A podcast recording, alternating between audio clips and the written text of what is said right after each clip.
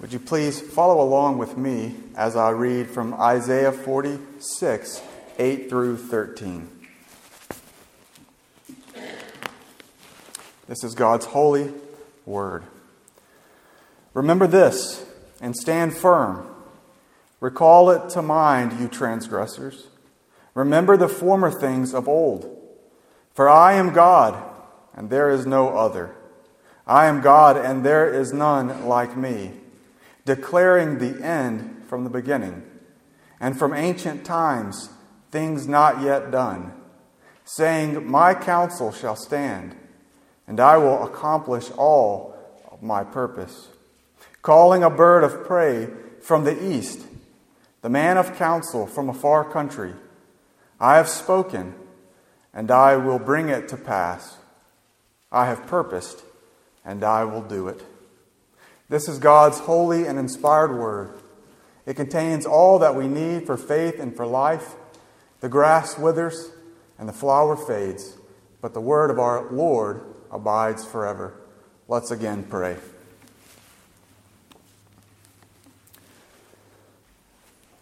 I ask, O Lord, that you that you craft me as a vessel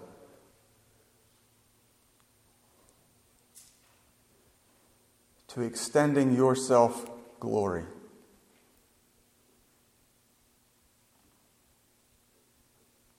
I ask, O Lord, that you speak through me. It's in Jesus' name that I pray. Amen. In the shorter catechism question and answer 7, what are the decrees of God? Answer the decrees of God are His eternal purposes, according to the counsel of His own will, whereby for His glory He hath foreordained whatsoever comes to pass. I believe that this passage affirms in Isaiah 46 all that the shorter catechism affirms. God has an eternal and immutable purpose that He sets in motion in time. It is good and it is a wise plan. It is also efficacious and sovereign plan, and He foreordains whatsoever comes to pass. And that includes Jesus Christ and your salvation. So that all that is left to do is ascribe to Him glory that he desires and deserves. If you embrace this, it is a very humbling message that leaves you to ask, Why me? But furthermore, it is an assuring message that assures you of the love of God experienced through Jesus Christ that can never be separated, not even from death itself. So let us state the doctrine in full. You can uh, find this in your bulletin. Um, God has a plan that is eternal, good, wise, unchangeable, efficacious, and sovereign. Let me repeat that. God has a plan that is eternal, good and wise, unchangeable, efficacious, and sovereign. So let's move now to the exposition. This passage begins in verse 8 and 9. Remember this and stand firm. Recall it to mind, you transgressors. Remember the former things of old, for I am God, and there is no other. I am God, and there is none like me. The Lord speaks of remembrance in this passage. Remember that I am God, and that there is no other. The evidence of this is that I have a plan. I have a good purpose. Remember that, and you shall stand fast. Remember that I have a past for you and that I have a future. I declare the end from the beginning. Let us speak of this God that has a plan. God has a plan. The text makes clear that God has a plan. In verse 10, God makes this clear when he speaks of my counsel. And the same verse says that it is my purpose. Verse 11 says, again, my counsel. And also in verse 11, I have purposed. These are all indications of God's purpose or plan. However, not that God has a plan, but that God's plan is eternal. Let's look at God's eternal plan. Verse 10 declaring the end from the beginning, and from ancient times things not yet done. The Hebrew reads like this declaring from the beginning the end. From eternity, God declares this purpose or plan from beginning to end. This is a reference to the first page of the Bible and indeed the very first word. Genesis 1 1, in the beginning. From the beginning of time, God declared the end, the things that would come in the future. That is, from eternity, God states his final end. From the very beginning, God states the end of history. This is an amazing and mysterious concept. However, it is plainly stated in the text. Eternity is spoken of in parallel terms as declaring the end from the beginning, but also from ancient times, things not done, things not yet done. Micah 5 2 gives another reference to this. It reads, Whose coming forth is from old, excuse me, from of old, from ancient days. This is the way the Old Testament speaks of eternity. Before time began, God had a set purpose for all things that have been made, so that God can declare things not yet done. Let me just give you a few examples of that, that the Lord's plan is eternal. Isaiah 37, verse 26.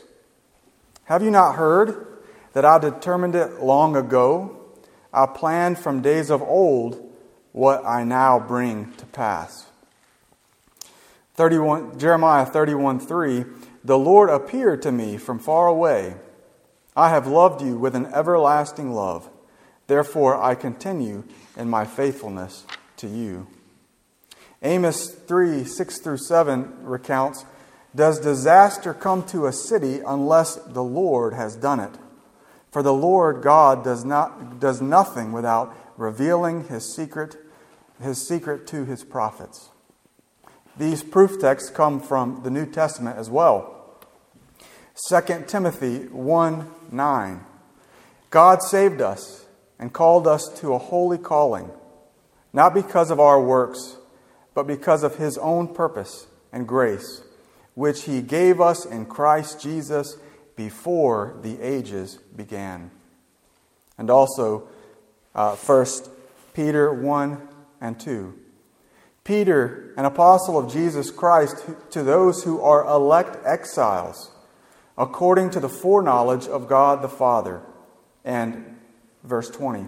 He was known before the foundation of the world, but was manifest in the last times for your sake. Finally, Ephesians 1 4 recalls, He chose us from before the foundation of the world. God's plan was eternal and was foreknown before the ages. From eternity, He declared the end from the beginning. Further, God's plan is good and wise. The goodness of the goodness and wisdom of God's purpose are further alluded to in verse 10. The Hebrew scriptures have various translations for verse 10, uh, which include, and I will accomplish all my purpose, or I will do all that I desire. Another rendering is all my good purposes I will do. Or in the Septuagint, it speaks of the good pleasure of God. In any event, the reference is to God's good purpose, or desire, or wise will. These things are consistent with God's communicable attributes. I said that right this time. Um, let us spend a little time. Go. Let us spend. I'm sorry, I messed up because I lost the reference on the page.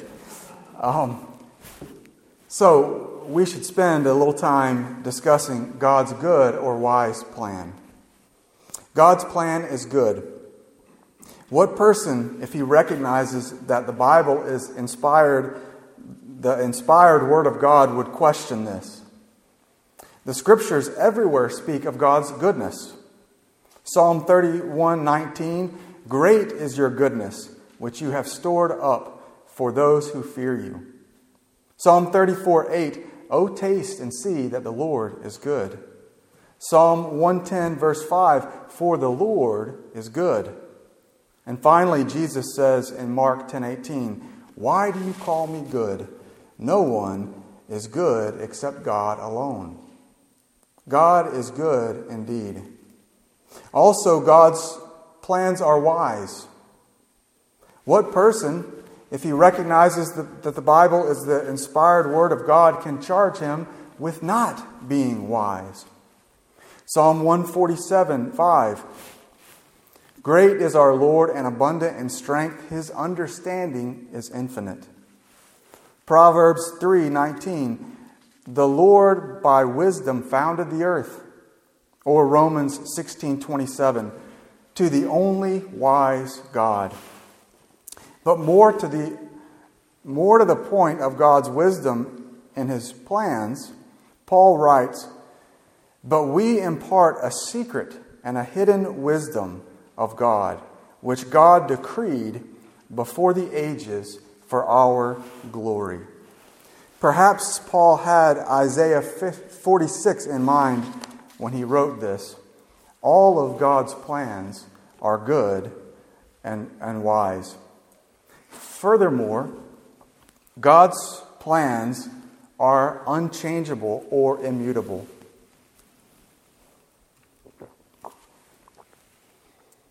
Verse 10b says, My counsel shall stand, and I will accomplish all my purpose.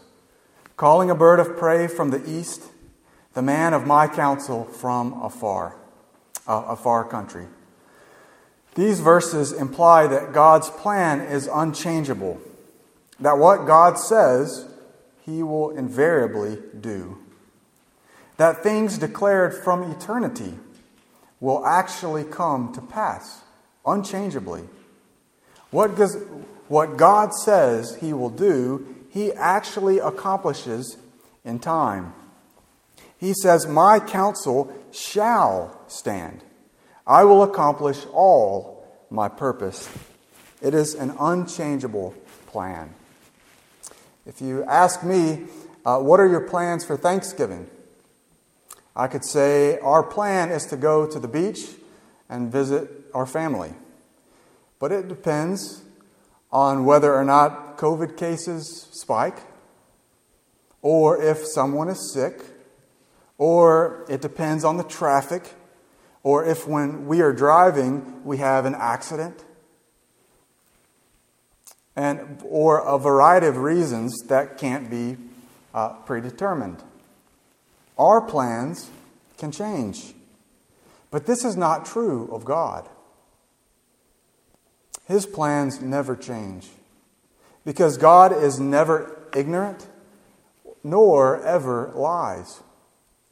Numbers 23:19 says God is not a man that he should lie nor a son of man that he should repent. Has he said and will he not do it? Or has he spoken and will he not make it good? He never lies. He never changes his mind. He never, his plans are immutable. God gives us an example of that.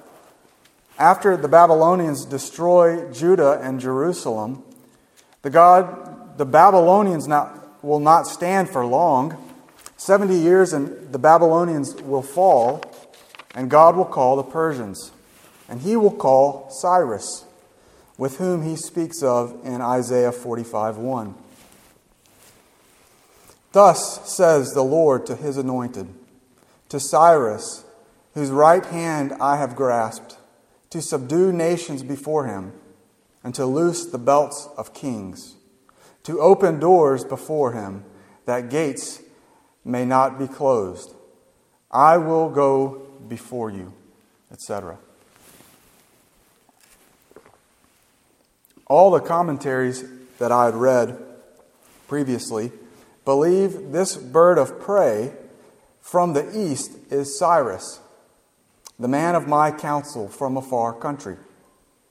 And through him the Babylonians will be crushed by the Persian army and by the man of my counsel, Cyrus. God gives Cyrus as an, as an illustration that God will accomplish his immutable, unchangeable plans for Babylon and Cyrus, the king of Persia. God's plan is unchangeable. I have purposed it. My counsel will stand. God's plan is also efficacious. This plan takes effect every time without exception. Verse 11 I have spoken, and I will bring it to pass. I have purposed, and I will do it. Does God speak and not bring it to pass? Does He ever purpose and does not go through with it? God's plan is efficacious. God's plan takes effect every time. It may be through secondary causes, but God's plan always comes to pass. If you come and ask me for something in the future, and I agree, I may forget it completely. Or I may not have power to perform it. To perform it. That is, I may not be efficacious. But God never purposes something that will not come to pass. His plans are effectual every time. And lastly, God's plan is sovereign. This is indicated by the use of terms Elohim and El in verse 9 that indicate his power and his strength. God is God, and there is none other, clothed in power and strength and might. So, this indicates that God's plan is sovereign. He doesn't need any help from the creature. Look at the I's or me's or my's in this passage as I read. For I am God and there is no other. I am God, and there is none like me, declaring the end from the beginning, and from ancient times things not yet done, saying, My counsel shall stand, and I will accomplish all my purposes. Calling a bird of prey from the east, the man of my counsel from a far country. I have spoken, and I will bring it to pass. I have purposed, and I will do it. There is no room for creaturely participation in these statements. God makes these plans without any opinion from the creature. This is kingly language. This language contains that God's plan is independent or autonomous or self determining without any dependence on the creature. He is completely autonomous, and independent.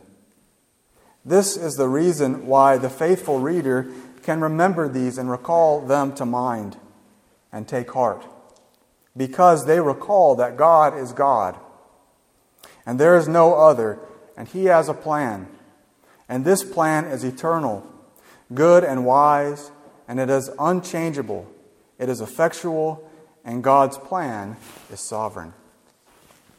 So, what applications can we de- derive from this?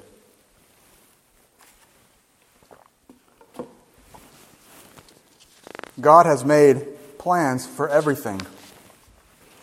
If God has foreordained everything in, the, in an eternal, wise, good, and unchangeable and sovereign plan, this suggests that God has made plans for everything.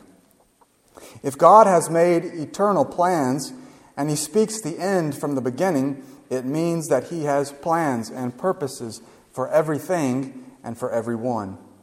If God has made plans for everything, that anything anything that happens to you is good and wise. Romans 8:28 speaks of this, and we know that for all things who love God and are called according to his purpose, for those, excuse me, and we know that for those who love God, all things work together for good, for those who are called according to his purpose. Many people, many people will say everything happens for a good reason or everything happens for a good purpose.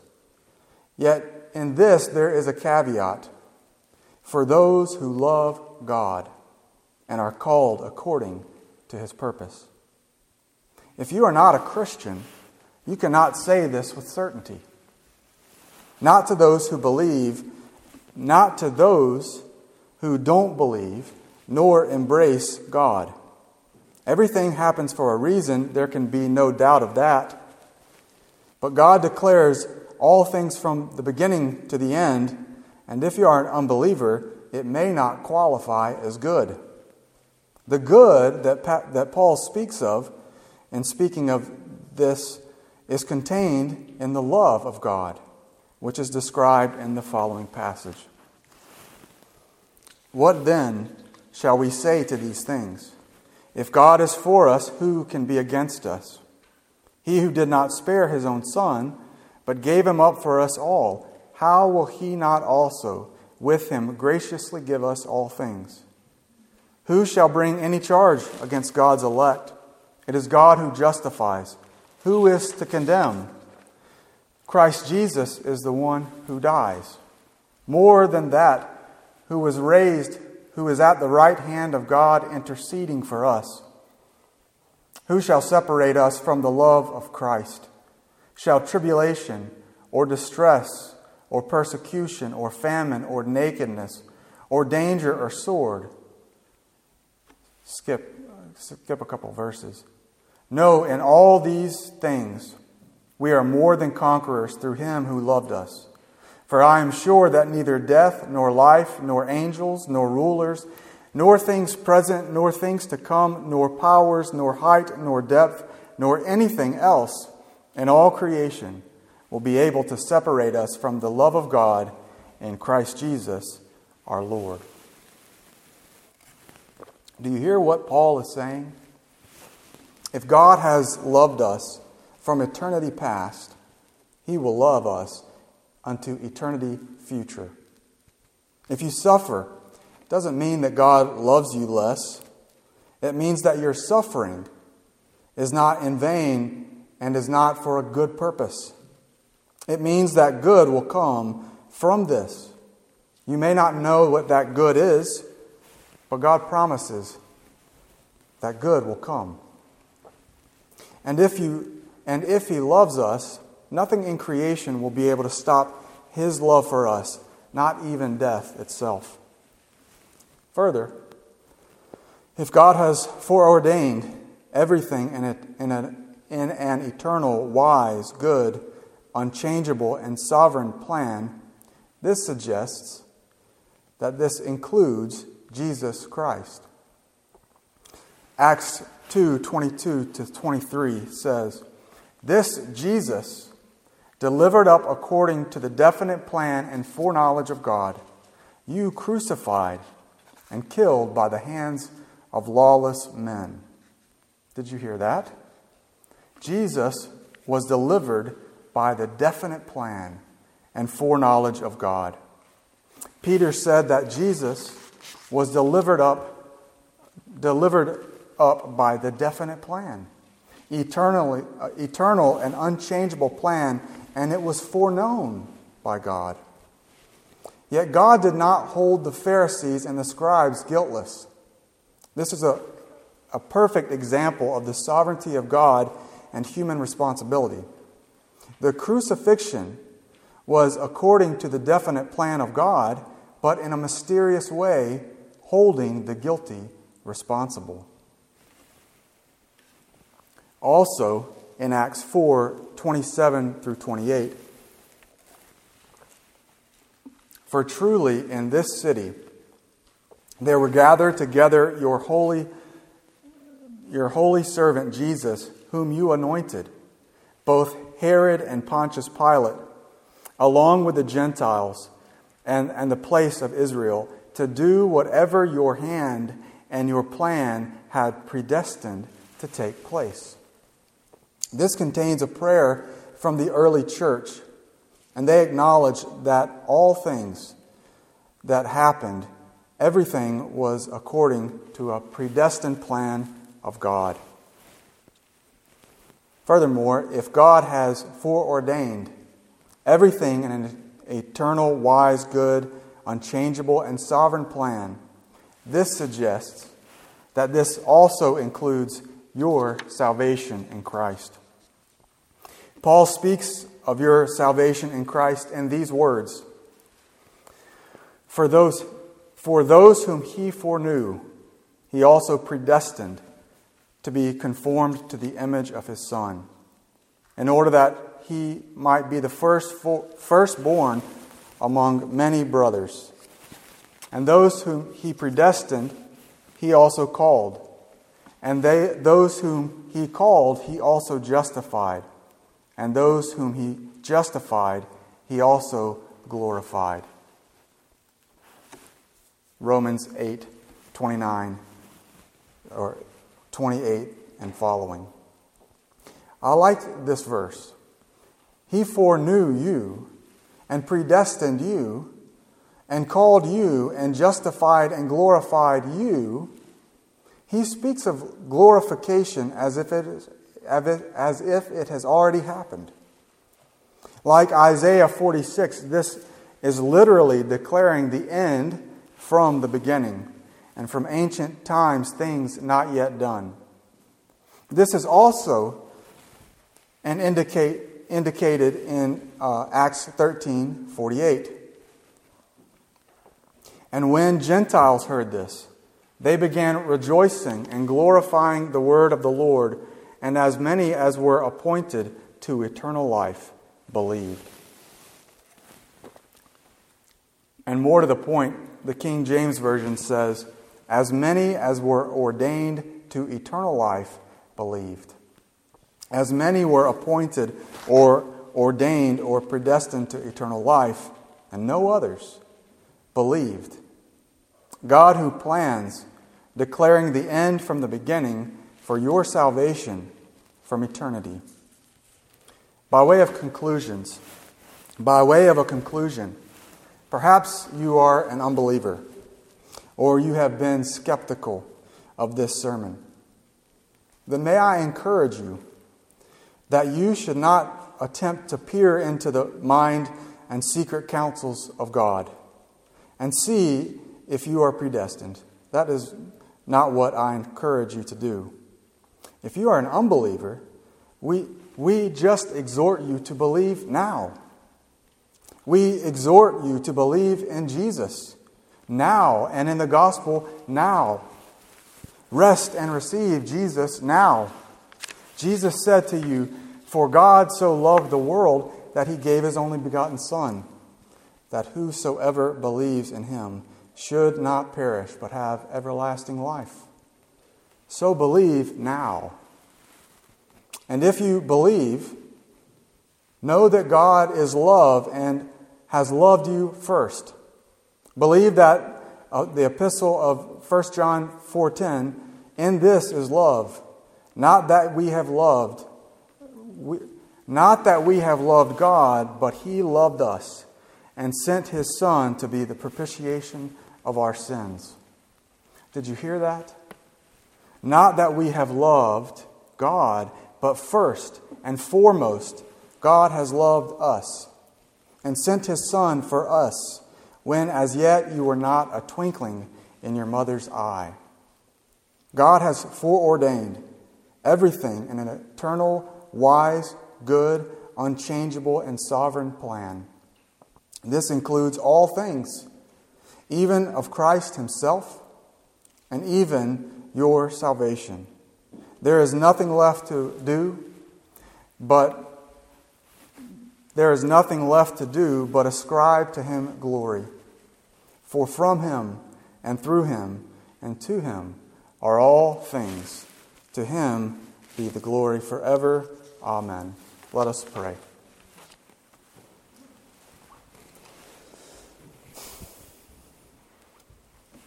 Great Heavenly Father, we come to you acknowledging that you have an eternal and unchangeable plan. We desire to give glory only to you for this plan, which includes the sending of your Son to live and die in our place. And this plan includes our salvation in Christ. Therefore, we wish to give you glory for our salvation. And if anyone is not a believer in Jesus, make them come to Jesus now. For Jesus said, No one can come to me unless the Father who sent me draws him. We pray that you draw anyone who is an unbeliever to Jesus. We ask all these things in Christ's precious and holy name. Amen.